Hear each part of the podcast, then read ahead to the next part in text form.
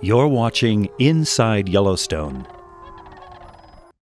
An adventure to Yellowstone in winter is one of the most exciting things I can think of. That same trip also has the potential to be one of the most dangerous trips of your life. As rangers, we are required to carry an emergency survival kit when we venture out on snowmobiles.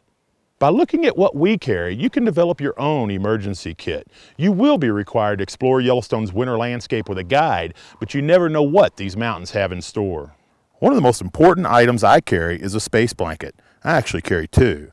These can be used to build an emergency shelter to protect you from the elements. They usually have a reflective side and a colored side that could be used to attract the attention of rescuers. A fire building kit is a must. Mine has wax paper that is easy to light. I also carry cotton balls and petroleum jelly or fire sticks.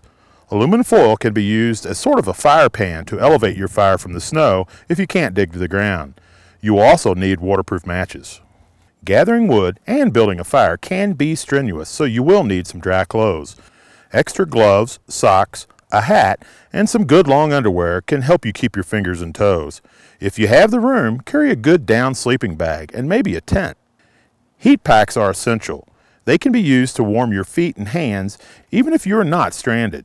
Water, high calorie food, and tea or hot chocolate are great to have. Foods that are high in sugar can help you fight off hypothermia. I also carry a small backpacking stove.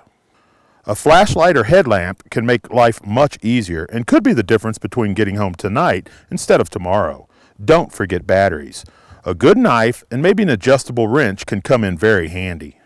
I personalize my kit with a skier snow shovel, a sleeping pad, some toilet paper, ski goggles, and extra rope or bungee cords. I also carry a first aid kit. You should add any items you feel will help you survive the unexpected.